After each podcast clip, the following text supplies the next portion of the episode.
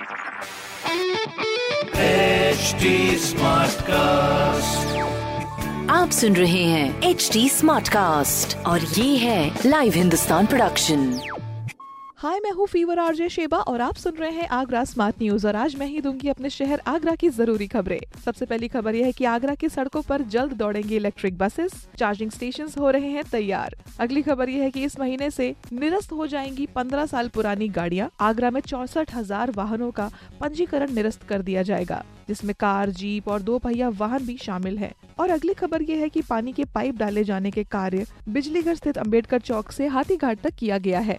और ये कार्य 4 अगस्त से 5 सितंबर तक किया जाना है। तो इस तरह की खबरें आपको मिलेंगी हिंदुस्तान अखबार में। और कोई भी सवाल हो तो ज़रूर पूछिए फेसबुक इंस्टाग्राम और ट्विटर पर। हमारा हैंडल है at the rate H T और इस तरह के पॉडकास्ट के लिए log on to W W W dot H T dot com आप सुन रहे हैं एच डी स्मार्ट कास्ट और ये था live Hindustan production HD Smartcast.